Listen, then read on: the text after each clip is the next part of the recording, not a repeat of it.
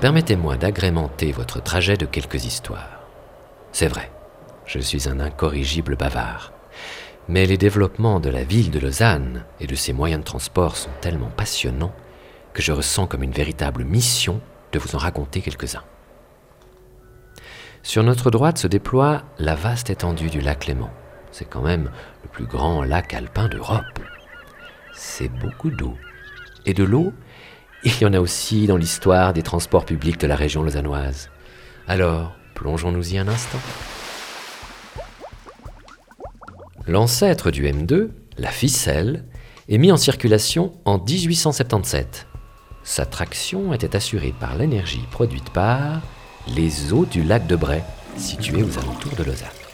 Ce train, qui bravait les pentes, transportait certes des voyageurs, mais aussi des marchandises entre la gare ferroviaire, le flot industriel et le lac Léman et ses bateaux à vapeur.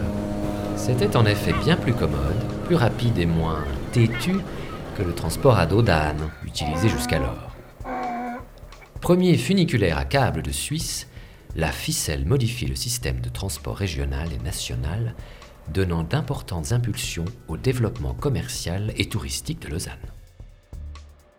Dans les années 1950, victime de son succès et des épuisantes pentes lausannoises, la ficelle devient un train à crémaillère.